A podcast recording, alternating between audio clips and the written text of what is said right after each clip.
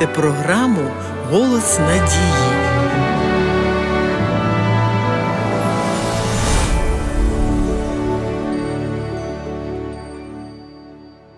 У своїх повчаннях та притчах Ісус Христос говорив про гроші більше, ніж про інші речі, тому що ставлення до грошей є важливим показником нашого характеру. У багатьох місцях Біблії ми знаходимо дуже тісний зв'язок між розвитком характеру людини і тим, як вона розпоряджається грошима. Тема фінансів доречна та корисна для людей з будь-яким матеріальним достатком, адже ми живемо в оточенні грошей та інших матеріальних цінностей. У всьому цьому багато спокус, і якщо неправильно їх використовувати, вони замість добробуту призводять до страждання. Отже, як нам ставитися до грошей? Розглядати їх як зло чи як благо? Якщо ви уважно читали та аналізували Біблію, то напевно звернули увагу на те, скільки разів у ній говориться про фінанси. Більш ніж 2350 текстів говорять про те, як поводитися з грошима та майном, тому що це безпосередньо впливає на наші стосунки з Господом. Ісус порівнював наше вміння розпоряджатися грошима з якістю нашого духовного життя. В Євангелії від Луки, в 16 розділі, Христос говорить: Отож, коли в несправедливім багатстві ви не були вірні, хто вам правдиве довірить? Якщо ми ставимося до грошей у відповідності з біблійними принципами, то це говорить про те, що ми прагнемо бути з Христом у добрих відносинах. Але якщо ми не вірні в цьому малому, наші відносини з ним будуть страждати. Спаситель так багато говорив про гроші тому, що знав, що велика частина нашого життя буде сконцентрована на питаннях розпорядження грошима. Скільки часу на тиждень у нас іде на те, щоб заробити гроші, а після цього як їх витратити, на чому заощадити і куди вкласти, як правильно управляти тими фінансами, які Бог довірив нам. Мільйони людей щодня шукають у Святому Письмі відповіді на найважливіші питання людського існування. Одним з таких питань, здавалося б, далеким від духовних пошуків є придбання багатства. Серед тих, хто сповідує християнську релігію, можна зустріти два різних підходи до матеріального благополуччя. Одні вважають багатство та достаток злом, яке здатне не пустити їх у царство Боже, а інші називають гроші Божим даром. Автори Біблії визнають, що в деяких випадках багатство може стати благом. Вважається, що Авраам, Яків та Ісаак отримали матеріальне благополуччя як божественний дар. Персонажі Біблії, які мали достаток, далеко не рідкісні. Біблія говорить про багатого чоловіка Йова, якого Бог щедро благословив. Він вважав своєю перевагою займатися благодійністю. Бо я рятував бідного, що про поміч кричав, і сироту та безпомічного, а серце вдовиці радісним було. Очима я був для сліпого, а кривому ногами я був. Для знеможених батьком я був, суперечку ж, якої я не знав, я досліджував уважно. Святе письмо поділяє багатство на праведне і здобуте неправедним шляхом. До останнього можна віднести багатство нажити за рахунок бідності інших людей. Біблія вчить, що гроші і багатство можуть бути небезпечні і оманливі. У своїх проповідях Христос говорить про те, що неможливо одночасно служити Богові і багатству, як неможливо водночас служити двом різним панам. Але бідності також не можна потурати, якщо причиною стало лінивство і небажання здобувати хліб своєю працею. У Святому Письмі показано, що гроші і багатство лише другорядне і відносне благо. Не все в світі можна купити за гроші. Позбавитися від смерті неможливо, любов теж не купиш, совість грошима не заспокоїш. Це лише деякі з прикладів. Не вдасться придбати за скарби і божественну благодать.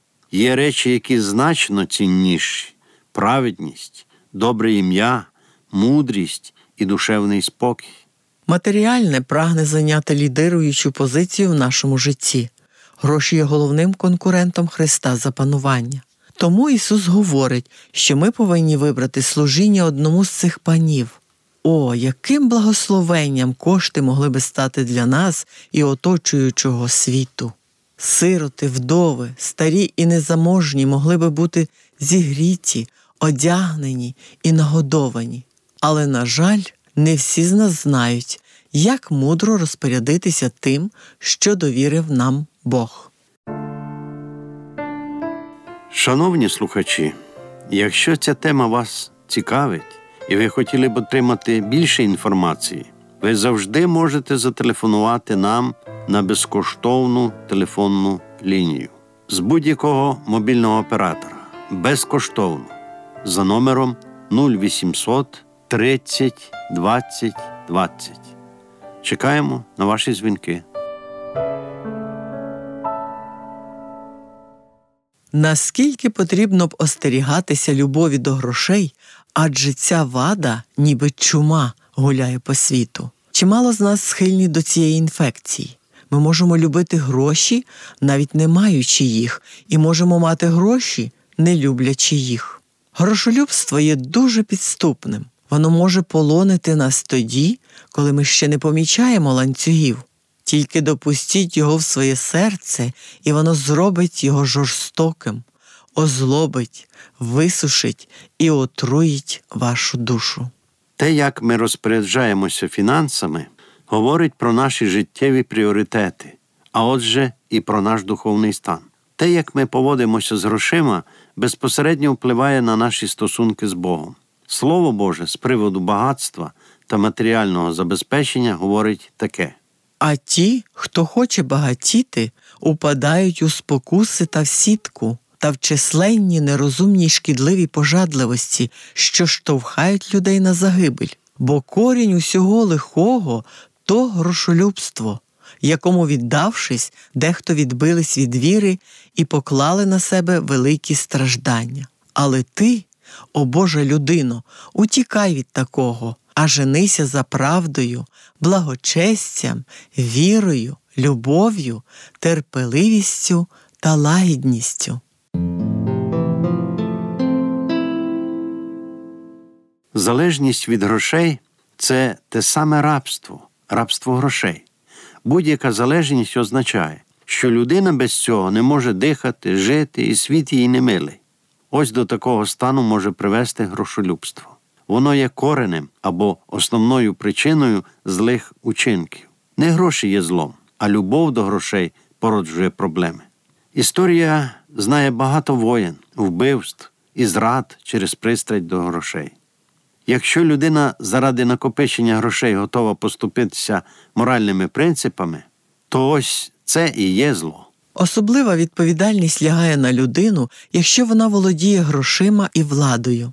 Біблія не засуджує самі гроші, вона лише навчає правильного ставлення до них. У зв'язку з цим потрібно звертати увагу на два моменти. Перший це шлях одержання грошей, тобто законним чи незаконним способом вони отримані. І другий момент теж не менш важливий чи, бува, не страждають при нашому збагаченні інші люди. Якось одного разу молодий, багатий і релігійний юнак підійшов до Ісуса, щоб упевнитися у своїй придатності до Царства Божого. На початку розмови юнак був задоволений запитаннями Ісуса, оскільки, як він запримітив, його відповіді сподобалися Ісусу. Син Божий навіть запросив його стати своїм учнем і слідувати за ним.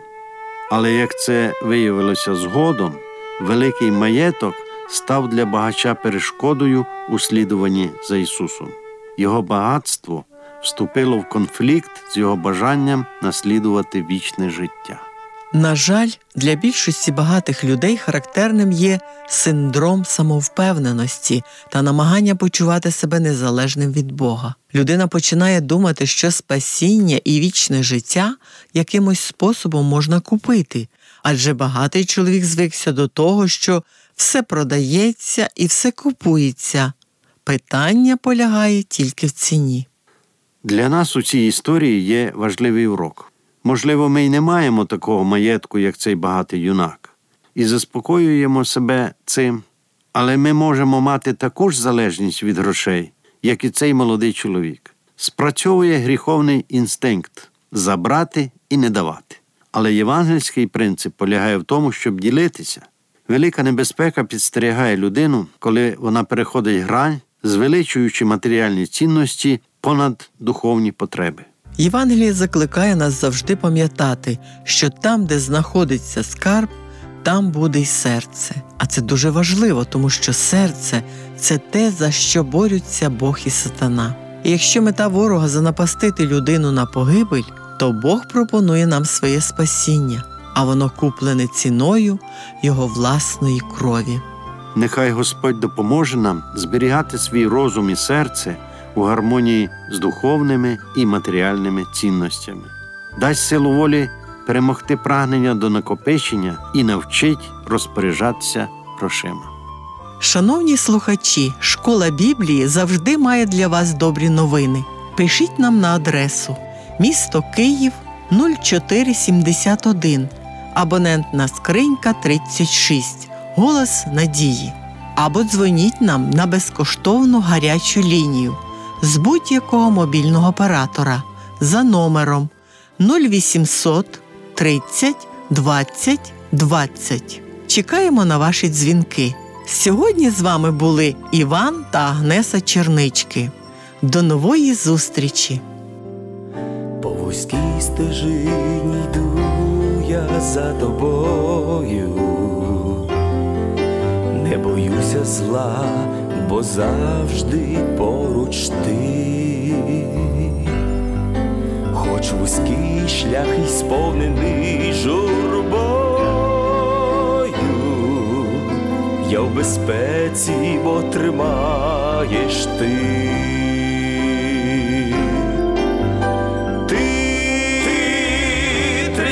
Завжди і не відпускай ніколи з ніжних рук. Ти, ти завжди веди, бо моїм житті ти вірний друг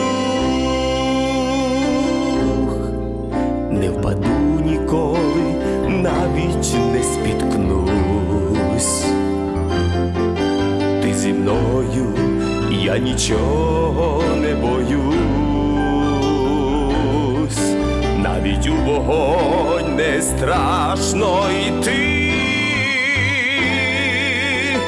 бо зі мною завжди поруч ти.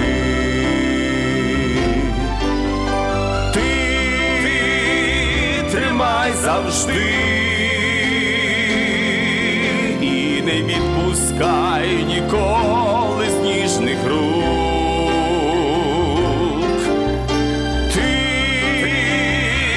завжди веди, бо в моїм житті ти вірний друг. Ти, тримай завжди і не відпускай ніколи з ніжних рук.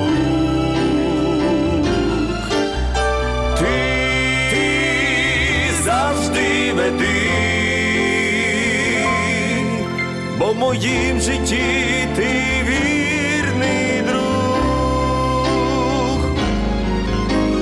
Ти, ти тримай завжди. І не відпускай ніколи